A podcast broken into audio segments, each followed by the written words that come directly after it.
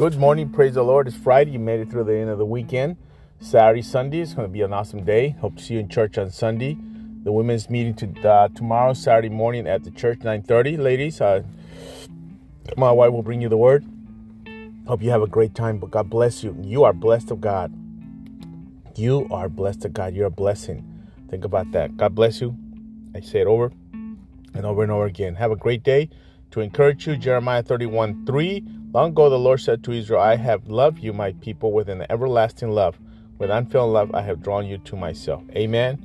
So you have a great day. If you need anything, I'm praying for you. I'm trusting God. If you're interested in going on the missions trip with us, let us know. Uh, we got uh, several trips for 2021. Listen, we can't be locked up in cages. We can't be walking around with fear. We got to go forward.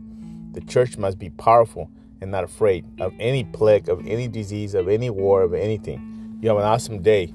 We are not afraid. God bless you. We'll be like the eight, uh, the eight uh, spies that said we were well able to do it. Not like the two that said we were able to do it, Joshua and Caleb. Not like the eight that were all afraid. Okay, we're not like grasshoppers. I don't know about you, but I ain't no grasshopper. Like a giant in the things of God. God bless you. Have a wonderful day.